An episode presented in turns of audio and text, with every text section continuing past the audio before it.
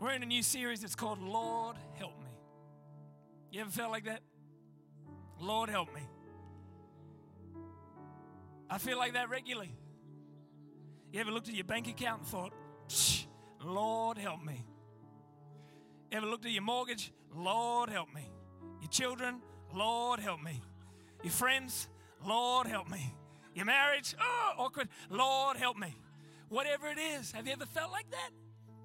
I mean, if you're human, if you're an Avenger and should be in Endgame, we're sorry. But the rest of us humans, amen, feel like, Lord, help me. And that's what we want to talk about because God actually wants to help you. God wants to help you. What? God wants to help you? Yeah. He wants to help you. With what? Like, surely God doesn't care about the little things in my life, like a little difficulty here and a little financial trouble there and a little this, that. Surely God's got bigger problems, you know, bigger fish to fry in the galaxy, you know. God wants to help you right where you are at. This is not a God who is this ideal and, and religious idea. This is a God who knows you, who cares about you, who wants to have relationship with you. This is a personal and intimate God who wants to help you. Amen. So let's pray and uh, we'll get into the word tonight. Lord, we thank you that you speak to us. We thank you, God, for what you're doing. We thank you, Lord, for what you're going to do. In Jesus' name. They all said, Amen. Can you thank Evangeline? You're a good girl. Great job. You're the best. So, um, great story in the book of John. Any Johns in here? No John. We'll pray for John. John um, chapter 4, verse 4 to 24. Great story. Um, we talked about it recently, actually, just the other week. We're talking about buckets and wells and what. Anyone remember that? You remember that? All right, awesome. Um, that that whole story I want to look at again, but from a different angle. And what's amazing about this story is um, Jesus comes to a woman who's a bit stuck. And he meets her at this well. And the encounter of that moment changes the trajectory of her life. Just with one moment, just with one encounter with God, everything changes. It's, it's amazing. Um, have you ever felt like you need some power? You know, you ever felt like that? I mean, like, you know, when it comes to electricity or lights, you need power. But when it comes to life, we need power as well. Have you ever felt stuck? Come on, talk to me. You, you ever felt weak? Hello. Have you ever felt timid? Right? We need power. And the question is where do you get your power from? What is the source of power in your life? Lord, help me get some power. Lord, help me get some power because I got to face this thing in my life. And you know what? We're all facing things relational things, family things, finance, whatever it is. Every person in this room is facing something. And you're going to need some power. We aren't here because of religion. We're here because of relationship. We aren't here because Jesus is just a nice figure on a cross that we worship every now and then. Jesus died, rose again. Fact. Not idea, not a concept. Historical fact. Jesus has power. Jesus has authority. God is real and alive and can transform your life. And because we believe that, we believe in that power, we actually have access to it. So I don't just have to know about it, I can know it. Meaning I can have an intimate connection with this power that it becomes personal for me. I remember one of the best days of my life was when I got a beeper. And a beeper is not me swearing, a beeper is um, when you are uh, in the office at Oxford Falls, we have like a, a, a beeper system that gets you access into certain places. And I didn't have a beeper. So I'd have to go to my youth pastor when I was little. I'd go to Pastor James Murray. I'd say, Hey, Pastor Muzz, I need your beeper. And I'd come back to him pretty much like five times a day. And I'd be like, Hey, Muzz, can I have your beeper? And he'd say, Yeah, shut up, take it. You know, and I take his beeper, run off, and I'd get, get into a room. And then I, I got to a point where I was asking him so much, and he said, I am sick of this. Get your own beeper. And call the IT department. He said, Hey, give this kid a beeper. He's so annoying. He's always asking for mine. Get his own. And so they got me a beeper. Norma was the best day of my life when I got that beeper. I felt like a boss dog. You know, I just walk around, hey, you got a beeper? I do. I don't need to go see Pastor Muzz anymore. I can go myself. This is what Jesus did on the cross. He gave you personal access to God. You, you used to have to go through the priest. You used to have to go through the religious process. You used to have to abide by tradition. But Jesus broke the law and gave us a new way. And that way is the way of the Spirit, where I have access to God personally. I'm not waiting on somebody to get me access, I'm going to get my own. I'm going to have my own relationship with God. I'm going to have my own connection with God. And this is how you discover power. You discover power when you enter in to relationship with God. I am not your relationship with God. I'm not. You have your own relationship with God. I'm here to help you. I'm like pointing you, I'm reminding you, I'm encouraging you, but I cannot have your relationship with God for you. You need to have your own. And it's amazing when you discover your own relationship with God, you find power. Power you've been waiting for, power you've been dreaming of comes from God. And you can have it on your own. So, this woman, John chapter 4, 4 verse 4 to 24 says this Now he, being Jesus, had to go through Samaria. He had to. He had to.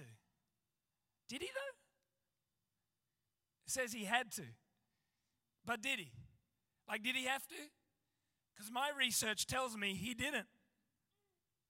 My research tells me geographically he didn't have to to get to where he was going. He didn't.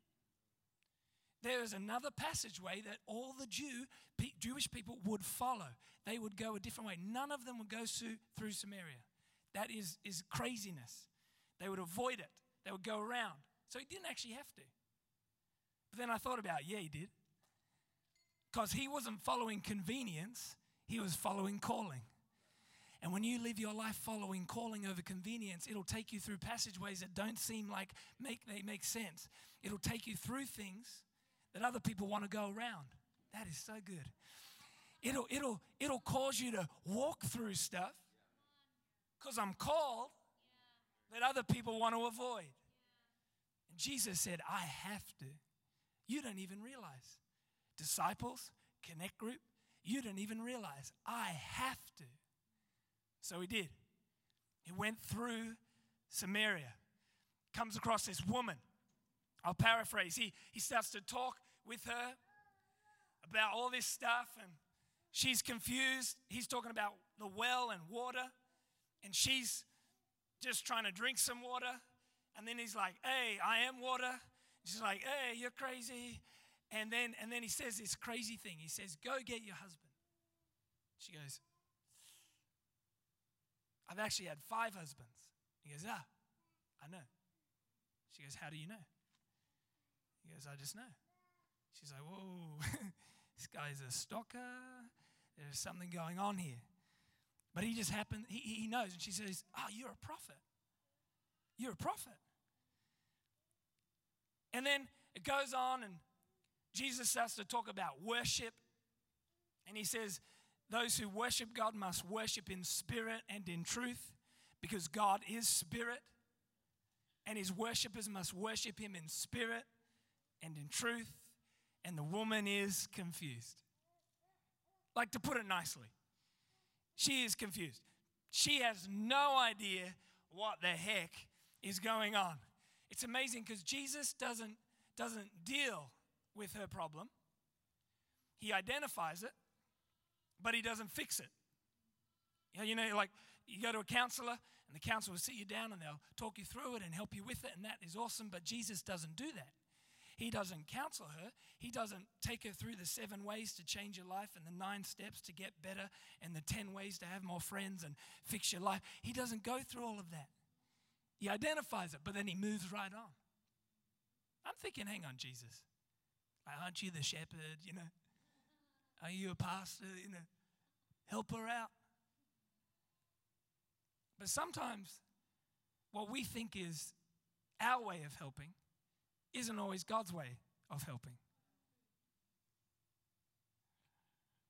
Lord, help me. And then He helps us, but it's not how I wanted Him to help me.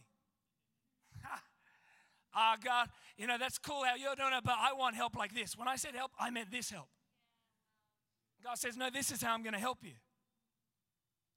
So she's like, How? What are you talking about? He, he identifies it, but then he moves on and he starts to talk to her about worship. Why is he talking to this woman about worship when she's having difficulty with her relationship? Why is Jesus pointing her to learn how to connect with God when her real issue is her connection with people? This is good. I have much. Get, can I my eh, guy? Get my prop. Get up here. Good man. Yeah, give me that. Give me that. Awesome. Come on, give it up for Guy. How good is he? Those muscles, my goodness. Okay, it's like a garden hose. Anyone done any gardening? Me either, don't worry. So, garden hose, this is the output end, right? Shout me down if I'm wrong. And, and this is the input end over here, right? You good? You with me? Okay, so this end goes into the tap where the water comes from, right? Where does my help come from? Comes from the tap in this instance. Okay, so the, the water is there and it connects here, but I distribute it from here. So I'm like watering the lilies, you know, hey, and I, I'm at this end, the output end. This end doesn't work if that end. So, so this end doesn't work if that end isn't connected. Okay, so this woman has, has an issue at this end of life. Anybody with some dysfunction in here? Amen. My hand is up. And if you think you don't, that's the sign that you do. We are all dysfunctional. Dysfunction does not disqualify you. Have you read the Bible? I mean, if you haven't, don't worry. But, but read the Bible. Try it out. It's really good. Read, when you read the Bible, you'll learn about all these people that God used. Pastor Brett, they were so dysfunctional. It's crazy. I'm like, God, why would you use that joker? Have you read some of the guys that God used? Moses, my Lord, help him. Like a phone going off, help us all. Here, David, have you read about David? David, the king of Israel, read about him. Bathsheba, read about his family. Dysfunctional. Read, read Gideon. Read about all these people in the Bible that God used. They were all dysfunctional, but it did not disqualify them. And here's this girl, and she has disqualified herself all her life because of this end, the output end of her life. It just won't work. And so most of us live at this end. In fact, our whole world, our society lives at this end of life. So if we say, you know, if it's not working, this isn't working, just try, try something else. You know, if, if that church doesn't work, go to a different church. If that relationship's not working, get a new relationship. If those shoes aren't good, get some new shoes. if that's if that's just just change this end of life. We're changing our appearance, we're changing the way we look, we're dealing with all of this end. But the issue is that this end is not the real issue. This woman's problem was not her dysfunction. The real problem was her disconnection. She was trying to fix a problem that was actually connected to what was happening back here. The key to change and help is not fixing all that, is fixing this. The reason we exist is not to fix everybody's output, but to help them find the right input. Because they've been turning to sex, drugs, other gods, all sorts of other things at this end, and it's not working.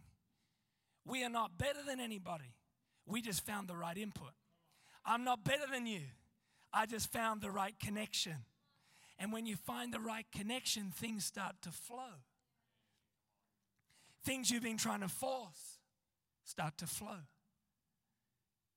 Have you been trying to force faith? Faith is not meant to be forced, faith is meant to flow. The word says that faith comes by hearing, and hearing by the word of God. So when I start to connect with the word, faith starts to flow. And so we can be brought up in, a, in an ideology, in a, a church environment where it's like, come on, just believe. Oh. And we're white knuckling our way through our Christianity. Oh, gotta believe. Oh, don't say the wrong thing. I'm on a tightrope. Oh, God's watching. Don't do anything wrong. Faith is meant to flow, but it comes from His Word.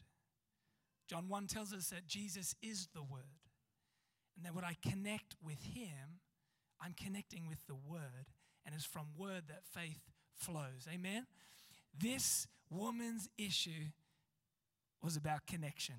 The key to power in God is connection. That is the key, getting close to God. And here's the deal Connection requires attention. Everyone say attention. Connection requires attention. So sometimes God's got to get you by yourself because you're so distracted in every other environment that He might have to lead you to a place where you feel lonely, not because He wants you to feel lonely, but He just needs to get you alone so that you can have some focused time with Him. Here's what's amazing about this woman she is so dysfunctional and, and got so much stuff happening, she can't even go to the well at the right time. I mean, she's such a mess, she can't even turn up to the well when everybody else goes to the well. She goes at noon. Nobody goes at noon. Everybody goes in the morning or at night. She goes at noon to avoid people. She doesn't have to talk about her dysfunctions anymore. She goes to avoid the people. And it's in that place that God turns up. Do you know that your dysfunction could actually be the very thing that leads you to a greater connection with God? Your dysfunction and your inabilities and your frustrations and the things you're battling with and wrestling with could be the very things that opens a door to new connection with God. Here, Jesus turns up at the well. And this woman is like, Who is this guy? She, she's avoiding everybody, but she couldn't avoid God. Maybe you're avoiding people, but listen to me. You can avoid people all you want, but you can't avoid God because He loves you and He knows you and He cares about you and He'll turn up when you least expect it and even when you least want it because He loves you. And there He is with this woman, and and Connection requires attention. We live in a busy world, and what you focus on, you become more aware of. So, the more time you spend focused, the more aware you become of what you're focusing on. The other day, I bought some new shoes. Who likes shoes? Anybody? Come on, I love shoes. I'm like a girl when it comes to shoes. I just love shoes and hair. And so I, I go and buy these new shoes. And I walk into the store and I buy these new shoes, and they're the best shoes ever. And I buy them, and I look around and I'm like, man, no one has these shoes. These shoes are unique. Nobody has these shoes. As soon as I leave the store and I look around, everybody has the shoes I just bought. Was it that everyone, oh, did you hear Alex bought the shoes? Let's all go. That's not what happened. I walked out and suddenly I saw the shoes everywhere because I had seen them for myself. You know, you buy a red car and suddenly there's red cars everywhere. You didn't notice one red car your whole life till you bought one. What you focus on, you become more aware of. When you focus on God, you become more aware of God. Some of us are looking for God to show up in places that He's already there. Some of us are searching for God. Why won't you turn up? And He's right there. And it's simply because we have not learned to focus. We have not learned to give attention to connection with Jesus. But when we do, you'll see Him in everything. You'll see Him on the mountain, you'll see Him in the valley, you'll see Him in the good days, you see Him on the bad days. You see Him when it's pretty, you'll see Him when it's ugly. You'll see Him everywhere. Because what you focus on, you become more aware of. And this moment for this woman was about getting her attention. And God got it. He got her attention. Acts 1, verse 4 tells us that Jesus says to the disciples, Do not leave Jerusalem, but wait for the gift my Father promised, which you have heard me speak about. Band, you can come and join me. But wait. Everyone say, wait. Wait. But wait. I read this article the other day, and there was these, these people, crazy people, who were waiting in line for the new Adidas Yeezys. Kanye West, woohoo. Okay? So, so everyone's waiting in line. People waited in the line, thousands of people, for three days.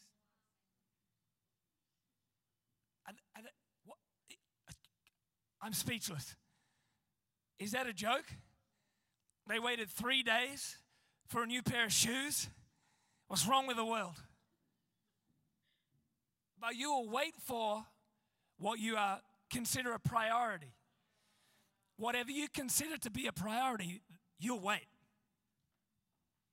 Those shoes for those thousands of people was a priority. So much so they waited three days in a queue to purchase a pair of shoes. How much more should we wait on God? If He's really a priority, how much more should we wait? The key is to wait. The key to power is waiting. So, God wants to bring you to a place where you'll learn to wait. And that's what happened for this woman. We read on about this woman. We read on that the whole town, the whole town, I mean, everybody knew her world and her business so much so that her getting saved was so radical that everybody knew. Jesus is a genius. this one woman changed the whole town of Samaria. Do you know what we read about later in the epistles? That Paul goes to visit a revival that Philip, one of the uh, disciples or apostles, is looking after. Philip is looking after a revival. You know where that revival is? In Samaria. Samaria was made up of a town and a region. The revival was not just in the town, it was in the region. All of Samaria discovered Jesus Christ because of this one moment with this one woman.